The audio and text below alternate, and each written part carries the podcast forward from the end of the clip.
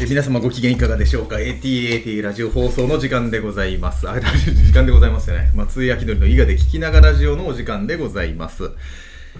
さあ、引き続き、えー、おさむさんと内田さんにいらっしゃっております。はい、ちょっと疲れてきてませんか？僕はすごい楽しいんですけど。全然疲れてない本当ですか？大丈夫ですか？大丈夫です生まれてから疲れたことないです 最強だ。いやそうそうそう。いや今、お話ししたんですけど僕実はギター弾けるんですよっていう話をしてて、ただチューニングができずに今お見せできずに 終わっちゃったんですけどね。で結構やってたんですか？結構頑張ってましたよ。僕だってあのサザンオールスターズとかが所属してるアミューズっていうあの、まあ、プロダクションみたいなのがあるんですけどそこからオムニバスで1枚 CD 出したんですよ。うー。んあえピンで？あいやグループ。えっと、その時は2人ですね。2人へ1人パーカッションで山際さんっていう方とねやってたんですけどでもその後は日本じゃ売れないなと思ってすごい難しいなと思って海外にあの活動を移してたんですよ。軸足を。で最初台湾にうん。ライブ行かせてもらってうん。で行く気なかったんですよ。海外も行ったことなかったし怖いし何ができんのみたいな気がしたんですけどギャラが出るって言われて「うん。あ行きます」って言って 行ったらそこで僕の中で結構革命が起きたんですよね、うん。え海外ってこんな広いんだと思ってしかも一番近い台湾ですよ。たかが台湾で衝撃を受けたんでおいこれより広い場所はどうなってるんだと思って、そっからなんですよね。多分僕のいろいろ考えが変わったのは、へえそれ何歳ぐらいの時ですか？え？それで267ですね多分。うん。まああのビジネスはもうやり始めてたんですけど、最初だから音楽制作からビジネス始めたんですよスタジオ4畳半っていう名前で家で卓録の手伝いをあの知り合いのミュージシャンとかのやつをやる。カラオケ作ったりとか。えそっから始まったんですよねでその次ちょっと移転してスタジオ6畳間になって。そうそう。でただなんかねやっぱり時間めっちゃ使うしもう音聞くのが嫌になって細かい音それで音楽やめちゃったんですけど。で僕音楽今嫌いなんですよもう。全然。でもあ最近嫁が BTS が好きで BTS ねご飯作りかけてるんですけどうるさくて。音楽は基本的に今ねああんま好きじゃないんですよね。うん。あはそうなんですへやりもう人生でやり尽くしちゃうと嫌いになるんですかね。あでも僕が音楽で戦えないなと思ったのは、周りの人が本当に音楽が好きだったからですね。うん。であの好きさにはかなわないなと思ってうん僕はやっぱね目立ちたいとかモテたいだけだったんですよ。はいはいはそのモチベーションである程度音楽頑張った技術しか持ち合わせてなくて本当に好きな人のあの音楽理論とかもついていけなかったですね。はそれで諦めました。へやっぱ上には上がいるんですねああでも幼なじみで今プロのジャズピアニストいますよ。へえジャズいいっすね。いいジャズ最高です、いそういうニューヨークあのアメリカ留学してたんですけど、まさかあれですか？えっとあれなんだ島崎敦っていうんですけど。あいや名前わかんないですけどバークリーバークリー大学ですか？違いますわかんないっす。有名なんですかそこ？一番はい。世界で一番有名な音楽大学。うんこいつもでも苦労してて僕に似ておなあ同じ誕生日で、はい。同じ病院で生まれたやつなんですよ。そいつも親がす池下って僕の地元に住んでるんですけどそいつも親が借金して自分の家 またクズ話。そいつは真面目なやつなんですよ。真面目なんですね真面目でもそんなことになっちゃうね。音楽を一回離れて、そう塗装屋とか現場系で親と一緒に借金返し切って音楽に戻ってったっていう。あー。かっこいいなあれ。大変ですね。でも本当やっぱ音楽が好きな人ですでねも多分好きなんでしょうね。うん。打田さん音楽とか聞きます？僕も聞きますね。確かキムタクが好きって言ってたんで SMAPですか？やっぱ聞く SMAPは嫌いですね 歌は。嫌いです音楽は。パリピっすよね僕ら。そう。はいあドゥッドゥッドゥッってやつが好きですあそうですそうなんだ。うん。なんかちょっとショックですね。それはでも 20年前やね。今でもやっぱお落ち着いた音楽の方がいいっすね。ですよね。おとなしい音なんか歪んだギターの音とかちょっと聞けなくないですか？おとなしい。うるせえってなりません？うん、あでも音楽で言えば僕はやっぱりもう日本人で一番っていうのは X なんですよね。あ X じゃない。あー。まあ、あれだけ海外で評価された人たちっていないじゃないですか、日本そう人でですね。うん X の歌も好きなんですか？X の歌も好きだし、ああれほど確立された音楽はないなと思う。そうですね。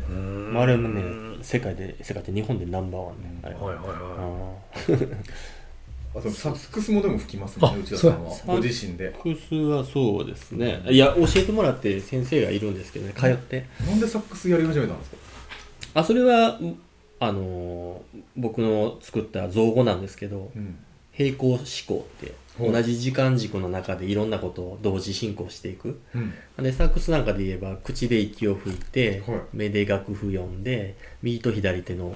動きも違うじゃないですか。それでも同じ時間軸の中でやっていくじゃないですか、ビジネスですよね結局。ビジネスにつながってます。すね。ビジネスの練習としてサックスを吹く。そうです。ビジネスもだから同じ時間軸の中で何個も回してるんでやっぱそういうことができないと頭こんがらがってくるんですよね。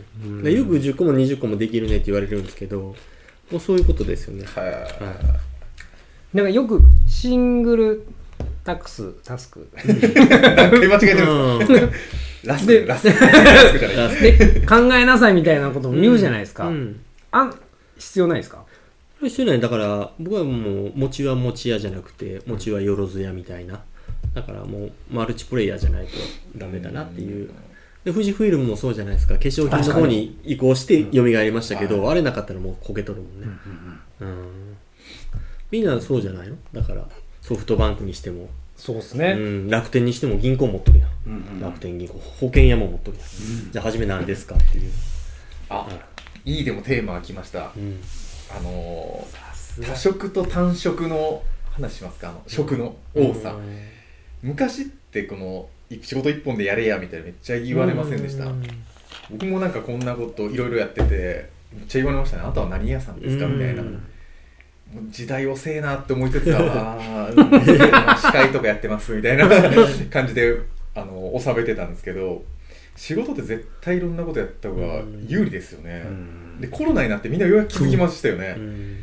おっせえなと思ってうん。本当にあれ腹立つんですよね。今までああだこうだ言ってた。ね。まあ特に僕が言われたのはうん。ウェディング業界なんですよ、うん。あ、そうなんですか？ウェディングに関わってると僕は司会もやってカメラマンもやっていろんなことを映像制作もやってたんでななんなのあんたはみたいなうん。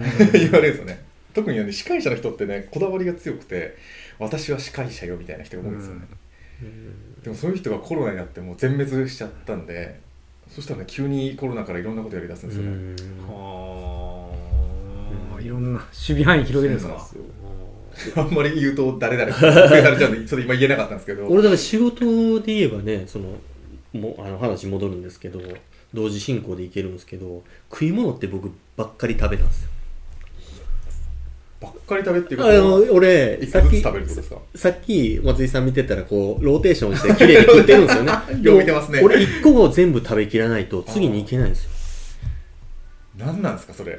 病気なんですか？いやその子供の育ちが悪いんですよ。めちゃくちゃ、へうん育ちが悪い子はばっかり食べするんですよ。でもそれ、そうそうそう、うんだから俺飯食っとの見て育ちがいいか悪いかすぐ分かります。育ちの悪い子ってばばっかり食べします。へごー飯ならご飯だけ食べるんですよ全部。美味しくないっすよね。あのなくなっちゃうもんで、うん。全部自分が食わないと。そう、僕僕の知り合いでえっとどこだったっけな。蒲郡の方のつくえっと味噌屋。はい。のもうだ江戸時代から続いてる味噌蔵の、うん。はいあのー跡取りがいたんですけどそいつとこう弁弁当食ってた時にその子は全部を一通りい、うん。あのなんだろう綺麗に終わらすんですよ、ん味噌汁ご飯なんか野菜ってあったらザばっかり食べ。全部がいっぺんに終わるみたいな終わらせ方。から綺麗にローテーションローテーシションしてるってことそうですね。そうロローテーションでご飯が最後食べました。うん。お味噌汁飲みました、うん終わり。っていうふうにしつけられるそうそうそう。そあーしつうだかまあら帝王学じゃないですけど、うん。俺だから味噌汁から食い始めて味噌汁全部飲むもん。それが面白いな。今でもそうですよ。味噌汁から行って。一つ一つ全部なくして次に進んでいくみたいな。だから攻略していくんですね。仕事ではメリットができできます？その。よできないです。くないですか？はい。できないです。真似しちゃいけないと。うん、いやばっかり食べて全然ダメだと思いますよ。でも一ついいのは味が混ざらないんで、はいいいですね。だから本当は本当はだから焼肉屋行っても俺網変えたいんですよ。肉によって。ああマジっすか、味混ざるじゃないですかあれ、はいはいはい。ホルモンとかってもう味噌だれでなっとるじゃないですか。なんで最後にまあホルモン焼くと思うんですけどホルモン焼いた後にやっぱり高いカルビとか焼くともう味が味噌のやつでひっついとるもんね。焦げてるし。そうそうそうそう。だから焼肉はそうかもしれないですけどご飯はさすがにミックスした方が美味しいですよね。そう。味噌汁食べてご飯、なん唐揚げ食べてかご飯みたいなね。いやあの食うことは焦るんですよねやっぱり貧乏っていうのは。うん。なので口の中にあるうちに他のものを入れるんですよゴムーンって。でいろんなもんこんなん混ざっとるからまずいんうん、多分私はもうごっくんしてから次行く。あなるほどなるほど。ごっくんその前に全部混ざる。内田さん多食と単食の話。食が食べるの方食そうになっちゃって。そうそうそう、色ですか？うん。あいやいや食いやべ食べるの食になっちゃって。うん。仕事の方ですよね。仕事の方、うん。ああ食？そう食です。そうそうそうそう。ん。いやでも本当単食はリスク大きいですよね。うーん。そうっすよねもうそれこそ仕事をもらう先でもそうですし分けたいですね、そのわ分けたいというかいあそうだ。内田君にこれも教えてもらったんだ。ーはい。セブンポケッツで行きなさいと。おおセブンポケッツいいですね。ポケットと言わずにちゃんと複数形で言った方がいいですね。ポ pockets って言ポってました。合ってますか？seven pockets。は いそうそうそうそう。7つ7つの収入口を作りなさいよって。なんで7つなんですか？何それが一番やっぱバランスがいいみたいですね。それ僕が作った造語じゃなくて本当にあるんですよ seven pocke。うーん。うん。ちょっと寒くなってきましたか？いや全然あれですけどはい。うわストいっせいいが。ここれすごいすごい暖かくなるよねこの、あれは。れやっぱいいやつなんですか？これ20万ぐらいじゃない？内田さんは20万円のジャケットを革ジャンを着てると。なるほど。この前スニーカー履いてたんですよ。はい。このスニーカーいくらですか？ああ言ってましたね。4万4万かな？あれ？5万か僕50万って聞きましたよ。そのさらに上があるんですよ。でその中敷きがあって、中敷きこれいくらやと思うさんちゃんこれあのオーダーメイドなんやわ。は1ヶ月半かかるんだ作るのに。いはい。10万10 14万万10万中敷きの方が高いっていう。もう足の跡がついた小汚い中敷きですよ。なるほど。うん。そういうとこに金かけなあかんですかね。いやでもそれはあの長距離歩いてると腰がめっちゃ痛くなったんですよ。あでそれでジムで売り出してて、ーはい。で10万って言われたんですけどまあもう物は試しやと、まあ、騙されたら騙されてでええわと思っなてでやったら本当に治ったんですよそれで、うんだから治るんやったら10万ぐらい安いじゃないですかまあまあ。だって腰ずっとこんなにしてねもう痛いなと思って生きていくんやったら。まあまあうん。まあそうそうそう。多色と単色っすよ。多色と単色のね。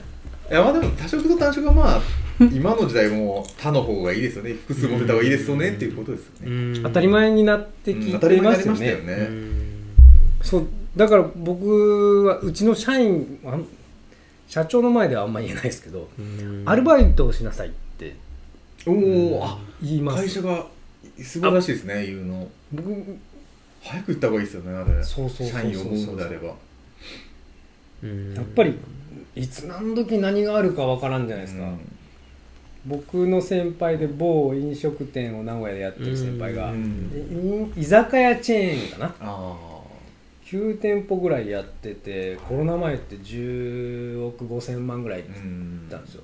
コロナでもう9割減で1億5000万になっちゃったっつって。でも社員抱えてるから。でも飲食なんかね本当に名古屋のど真ん中だとはい。5%から7%ぐらいなんですよ実利益が。あ実利ではい。はい。なんで1億5000万売ってても多分700万ぐらいしか残らへんね。うん。7800万。そうですね。そうそうそってうんまああんま言えないな。あんま言えないけど。めっちゃ飲食ってやっぱ悪いんですよね利益率が。うん。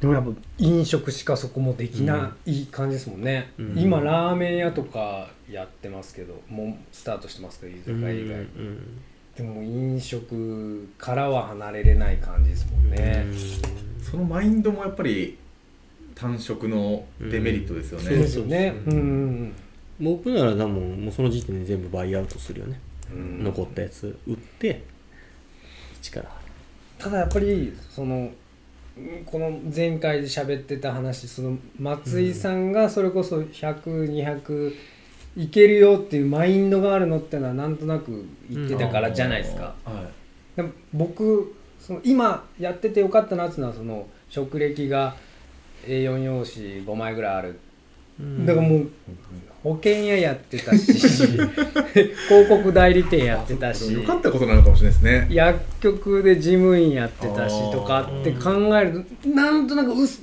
あの浅く広くうん。いろんな業種のことが分かるんですよ。はいはいはい。もう話題引き出しが豊富っていうのもあるんですけど、うん。何でもなんとなく分かるからなん入ってもできるだろうなみたいなのは、うん。あのアリババのジャック・マーがはいはい 50,、は50以上あの、う ん変わってったんであの人も結構らしいですよね。話ありましたね。で最後もうどこも雇ってもらえやんから自分で起業した、はいはいはい。確か通やガイドやってたってうん。その話ですか？旅行ガイドでね。なんか50個ぐらいやった。じゃ仕事？あどうぞ。はい。いやいやジャック回ってねなあのアリババのね。あの最近でもなんかどうなったんですかあれ。拘束されててあれですよね。一応出てきましたよね。うん出てくるあれ捕まった怖いですね。捕まったけど拘束されてたまあ中国当局共産党さんでに一気にアリババの株が下がって。それでもなんか僕みたいな海外好きな人間でもなんかああいう話聞くと中国行きにくくなりますよね。中国はね。いやだから逆に言えば中国にごますって、はい。中国に利益を与えるようなやり方してたら中国からものすごい重宝されますよね。ああも両極端ーですよね、まあ日本売ればうん売国度と言われるそうそうようなことをすればですね。そうそうそうそうなるほそうどね。こ僕それも結構怖くて一曲に依存するのもうここがこけたらみたいなのはうん。怖いですね。だから僕その元請けさんを一社に絞らないような動きしてるんですよ。うんうんうん。ああそれはでも大事ですよね。いろんなところまあまあそのふ太い、まあ、中くらいの収入の柱を4本ぐらいみたいなうん会社的にはそういう動きをうん。してますね。うん。それは単位だからおさむちゃんとかも会社やんか、で国で言えば中国やったら日本で言えば親方日の丸みたいな感じやね、国から直でもらっとるから、はいはいはい。うん。上こけたら怖いっていうのは上こけるってことは日本が沈没するってことやねううん。だから中国にそうか。そうそう。中国に気になれとるってことは中国がこけたらそれはあかんよ自分も。でもまあ中国こけるってねこけたら全部あかんやん、うんそうか。親親方が日の丸じゃなかったら、分けた方がいいよね。元はい請けはいはいはい。はいそうか。そうそうそうそこはもう絶対的な強者なんでうん。あそういえばでも多色がまあ絶対これからの時代おすすめだとして、全く今資金もなくて能力もない、まあ、能力はあってもいいかな。状態からだと何始めます？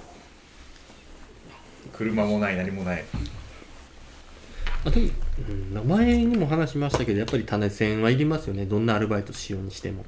ああ、うん。じゃあじゃあ内田さんじゃあまず全く資金がなければどっかでとりあえず勤めて種銭を作る。そうですね。あの勤めるっていうのはないですかね。もうバイトでいいですね。ああバイトでとかで、はい。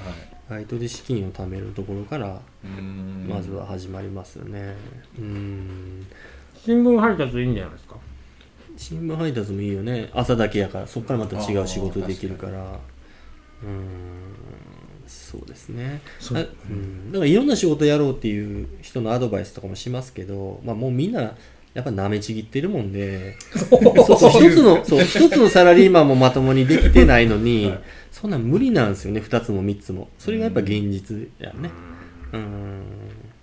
でそこでやっぱりねあの例えばですけど株やったり為替やったりやってもう大量の資金注入してこけちゃうとかいうのは多いですよね。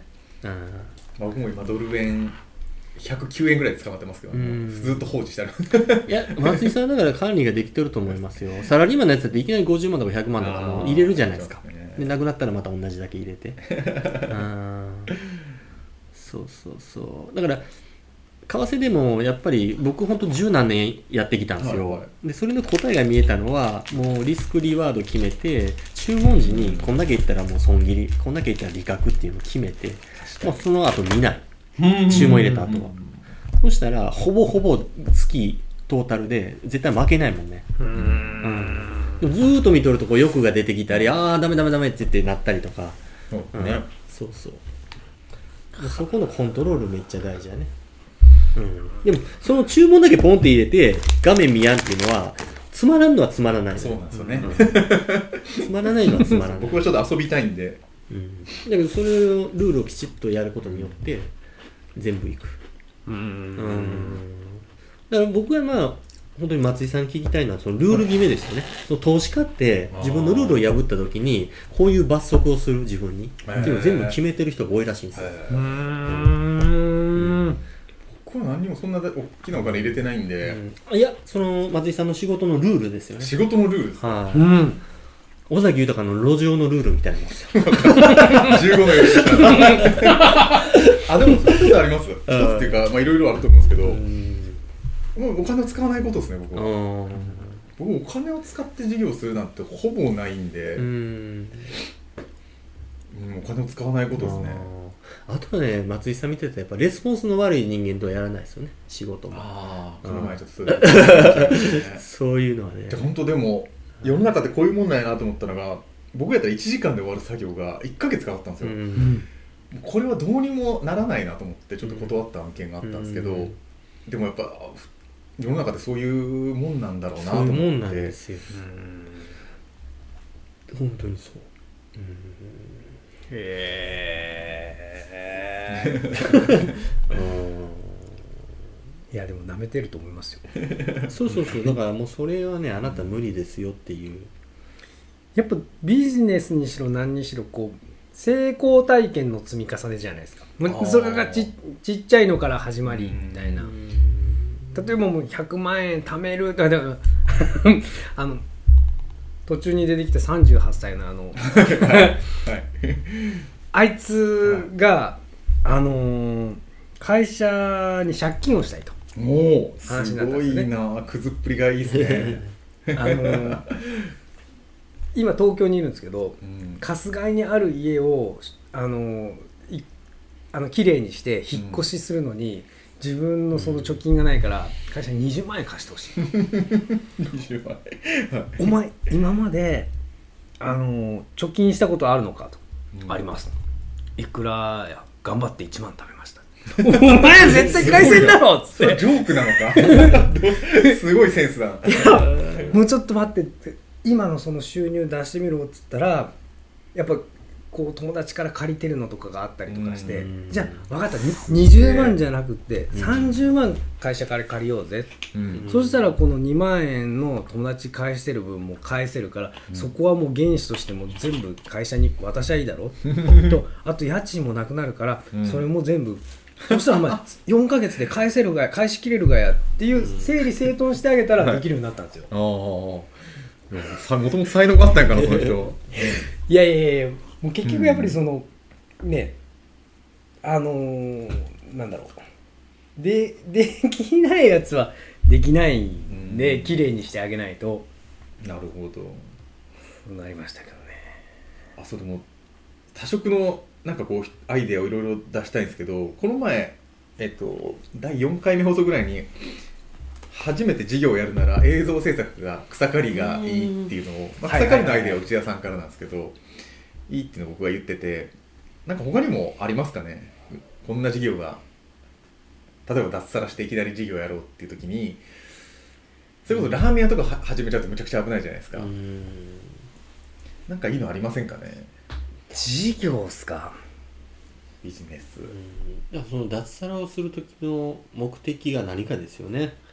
あああ何をしたいから脱サラするのか。まあまあそうですね、うん。まあ、まあ単純にでも食を増やすみたいなイメージで、食を増やす、収入やっぱりセブンポケットのうん。まず大セカンドポケポケットを。あでもあれなんですね。サラリーマン辞めちゃうわけですね。あでも、はい。ファイブポケットぐらいだったらやめてもいいんじゃないですか。あねあじゃあまずはサラリーマンやりながらっていうことですね。サラリーマンやりそうながら。ですね。でもいいと思うんですよね。ううん。日曜日だけ週末企業でもいいし。あやっぱそういう人って多いじゃないですか、うん。ぜあのそれこそ多職にしなきゃ多分いけない時代なんで、うん。何からやり始めたらいいのかなっていうのは。あだからうん。そうですね。レッドオーシャンのところはやめた方がいいですよね、うん。あのみんなが集まってるからこれ、ね、人気で今いいんじゃないかとかそういうのじゃなくて競合他社があまりいないようなところがいいですよね。でもそうすると売りにくくないですか？あのー今日来る前に言ってたんですけど、本当にこれはだから僕のビジネスアイデアで、はい。ここで喋るのはものすごい価値があると思うんですけおどおめちゃくちゃ価値ある。俺もおさむちゃんぐらいにしか言ってないんですけど、はいはいはいはい。例えば農業やってましたってなると、おさむちゃんのお家の方が今イチジクをはい義理のお父さんが作って農家やってるということなんですけどでベビーキウイっていうのがあるんですね。はいそういっちゃうんすか？そういっちゃうんですよ。これはまだコストコにしか売ってないんですけどはでそれはもうあのスーパーフードって言われててもう全ての栄養素がものすごいんですよ。で皮ごと食えるんですよちっちゃいやつで。でそれってコストコにしか売ってなくて他に売ってないんですよどこにも、うん。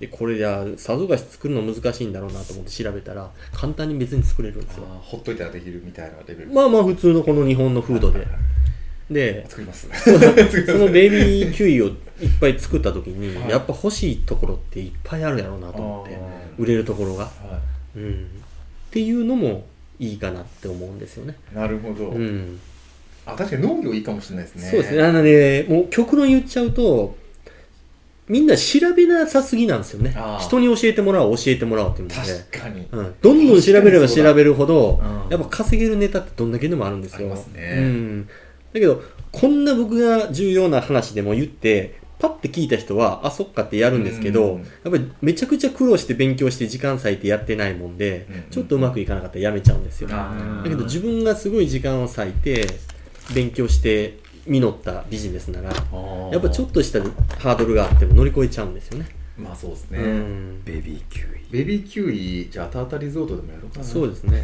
ベビーキウイ。で僕、ね本当に23年前からずっとそれは分かってたんですけど、うん。これ言ったらえらいことになるなと思って言わなかったです。このラジオで言ってますね。ありがとうございます。そうですそうです、えうんータイトルに入れますわ、ベビーキウイだと、うん、本当に調べろってことですね自分で。うん、それだって松井さんも言ってたじゃないですか。人の意見は別に気にしないし、うん。人からこうやってやれって言われて僕はその通りやることはないって。は多分だから調べると思うんですよい、ね、ううん。ん、で俺はおさみちゃんにもねいつも言うのは、えー疑うな信じるな、えー確かめろって言うんですけど、だから自分の目でやっぱ全部確かめて、そうですね、うん、やるのが一番いいよね、感情が入ってくると盲信しちゃうんですようね、その人のことを好きになればなるほど。でもそれって実はそのすっごいなんだろう相手に対して不親不親切うん？不誠実、うん。うん、うん。なのかなって思ったりしますね、権威とか肩書きに弱いじゃないですか日本人そうですね。どこどこ大学の誰々の誰々が言ってましたっていうことを僕がここで話したら誰も何も言えなくなっちゃうわけじゃないですか正直。うん。ね、だけどそれを疑うことが大事ですよね。ね。どんな権威のある人間が言ってても、うん。うん。いやじゃいや俺はもう成分まで全部調べてみたいと。自分でガーッと調べてそのエビデンス出すんならいいんですけど、誰々がこうこういうこの権威のある人が言ってたって言ったらもう話そこで終わりますし。う そこが一番危険やな俺もだから影響を受けるもん。誰々が言ってたって。あそんなすごい人がって、うん、これ日本人が一番やね、うんすぐググらなあかんですねじゃそう。でもアメリカ人ってそういうのないらしいんですよ、あ。へうん、ー誰々が言ってたっていうのであんなすごい人がっていうのはないらしい、うん。あそうなのみたいな。まあ、自分中心で回ってるかもしれないですよね,、うん。そうですね。発想が、うん。うん。あでも確かに農業いいですね。農業やったらだって種植えてサラリーマンで働いてる時間育ってくれますもんね。そうですそうです、これはなかなかのビジネス自動化、で育ってあとはまあ自分で営業で、ね、置いてもらう道の駅でも何でもいいんですけど、うん。置いてもらうとこ探してやっていったらいいし、ね道に家の前にポンって置いてもいいかもわかんないですもんうね、ん。であの持ってったらここにお金入れてくださいやったら自分が立たなくてもいいですしね、うん。でもアプリでもありますよね。あの自分の得意なとこ売れるやつ。あるじゃないですか。あある。うん。ここなら。ここなら。そうそうそうそう、ねはいああいうのでもいいですよね、うん。自分の得意なこと打っていけば。ね。どんどんうん。そうかまあやれることいっぱいあるな。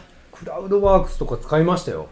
あああ僕発注する側で、はいはい図面を僕ははい。その建築の図面を描いてもらう人間を自動化できないかな外注化できないかなと思って。て結構いるんですよね。まあいますよねで結構多いのはベトナムにいてベトナムの子が日本人なんです。あベトナムい人やベトナム人で それこそそのあの研修生で一回来てて一通り学んだ子が帰ってってこっちにアクセスしてくる子とか。21世紀ですね。すごいなうん。やっぱりそのでっかいスーパーゼネコンとかは、うんうんうん。その設計の部分だけベトナムに持ってったりとか人件費安くするため。やっぱお金持ってるとこ規模がでかいところはもうなんかグローバルに部署をこうしてみたいなのをしてますよね。なるほどね。だからそういう、うん、自分の持っているものをチャンネル売りみたいなのはしやすくなってますよね。そういう意味ではその別に職を何個持ってしなくてもアイデア次第ではそのセブンポケッツって作れるなーって、うん。作りやすうん。く作り作りやすいその環境ができてるなっていうのは、ここで本当にだから問題になってくるのは僕が聞いてるとやっぱネットって絶対必要だと思うんですよね。そこのはい。ね、ネットを駆使しなきゃいけないと、ん。じゃあ超アナログ人間がいて その人たちがどう収入を得ていくかですね。もうネットっていうものに頼らずそうなんですよ。あ僕が事業をやるのを簡単にしてるのは自分でホームページを作れるからなんですよね。絶対そうです確かに。ねそれができないってなると農業ですよね。そう確定したなそうそうそう。もうだからネットできる前提で今まで喋ってましたよね今は。そうですね。3人とも、うんうん、じゃあインターネット何もできへんねやけどどうしたらいいみたいな。でももうそこって僕がもうその業界にいるからあれなんですけどインフラってなってきたら、うん。もうあって当たり前な社会になってきてるじゃないですか、うん。じゃあ電気がないとこで生きていけますかって言ったらほぼほぼの人生きていけないじゃないですか、ガスないところ、じゃあ道路ないところ。もうそれぐらいにこうネットがなってきちゃってますよね、だからもう本当にそのネインターネットデジタルができない人間はもう排除みたいなうんとこまでき,、来ちゃってるんかなうん。あでも僕ある意味そうなってると思うんで、あのそう僕自動化以外にもう一つ意識してるのはコミュニティ作りなんですよ、なんか友達を増やすとかそういう話じゃなくとにかくコミュニティ、なんかつながりを持ってる人このラジオも一つそうなんですけどあのこう輪を作れるじゃないですか。えっとあれ何の話したかってあそうそうそう。でインターネット発達してるんですけど逆にそのコミュニティの価値が高まってると思って相対的に、まあ、ローカルっていうのかな。直接会うことに対しての。そうかもしれない、はい。うんなので逆にそっちに振っちゃってもいいかなと思うんですよね。うん。であなんていうかそう草刈りなんていうのはでもネットなくてもできるじゃないですかね、うん。お隣さんとかポンピン草刈り。さいてねうんいけるかもしれないですよね、うんああそうかでも隣に売れるものを作るっていうのも一ついいかもわかんないですね。うん。隣さんに喜んでもらえて。うん。お猿のジョージってあるじゃないですか、はいはいはいはい。あれでよくアルバイトするんですよ。確かにジョージがいろんな掃除とかしますよね。ジョージとなんかちょっと黒人の男の子が組んで 名刺とかも作っちゃってややるじゃないですか。草刈りもやってましたし、あの壁のペンキ塗りとか、あとはあのアメリカだとレモネード売り。夏の。レモネードね。ウォーキングデッドにも出てきた 結構そのアナログな。うん彼らすごいビジネスマンですよね。うん。アナログ感覚で言ったら。だからおさむちゃん問題を自分から作ってそれを解決したらいいんじゃないの？お隣さんの草刈りやったら肥料を肥料をめちゃくちゃ撒いて草ボーボーになってどうですか？みたいなピンポン押して。仕事を作ればいいですそうそう。そうお年寄り お年寄りの家の前ばっかり肥料をめちゃくちゃなるほど。草がボーボーなるやん。うちの周りお年寄り多いからいいです？よちょうど困ってる頃やと思いました言うて。娘に教えたったらいいですかね、うん。いやいいと思うよ。草刈り農業確かにネットなくてもできるんだ、ね。うんだから外壁とかもそうやね。もう塩水みたいなのま巻きまくってさ。どんどんどんどん外壁がボロボロになってペンキどうですか？そろそろ塗り替えどうですか？みたいな早いわうち言って。これアメリカしかないなと思ってましたよ僕ジョージ見て。ペンキ塗り素人に日本で頼まんなと思って。確かに、うんでも誰でもできますもんねそうですね。言ってしまっあのローラーのやつでコロコロコロコロアメリカってだから生涯に3回ぐらい家帰るって言ってましたもんね。はあ。のハリケーンとかでやっぱ飛んでったりするんでたあうんガチで危ないんですでね。自分でな補修しできないとあかんみたいですね、にはいはいはい。アメリカ人みたいな。ーあでもそれこそグアムとかも、うん。やっぱ塩害が広いんで、うんめちゃくちゃペンキ塗りの需要があるかもしれないですね。すぐ塗りますもんね。は適当ちょっとね本当にそのワーキングホリデーでオーストラリア行ってたやつがいて 家の家作るとこのバイト行くんで。大工も何も経験ない。けど釘が横に歪んでても全然平気マジっすか？オッケーオッケーっつって真横にまた打つみたいな。日本ってしっかりしてますね。建築基準とかなんだかんだで。で、もありますね。あの僕もグアムで邸宅ウェディングみたいなのがあってその視察に行った時に草刈りのおっちゃんがいて一人休み中なのかガーデンで思いっきりバーって寝てましたよ。お休み中で。すげえなと思ってクライアントの家で寝るっていうのはね。日本だったら考え考えられないですねさすがに車の中で隠れたりしますよね。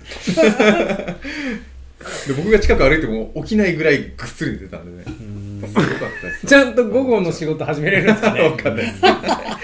でレジ打ちの人とかでもガム感動もんね。あ向こう行ったらねスーパーの。あ僕も北京の新幹線での売店でガムかなんか買ったら投げて渡されましたね。商品ええだから高級ブティックとかでもパリに行った時に友達が、まあ、8時までやったかな夜の。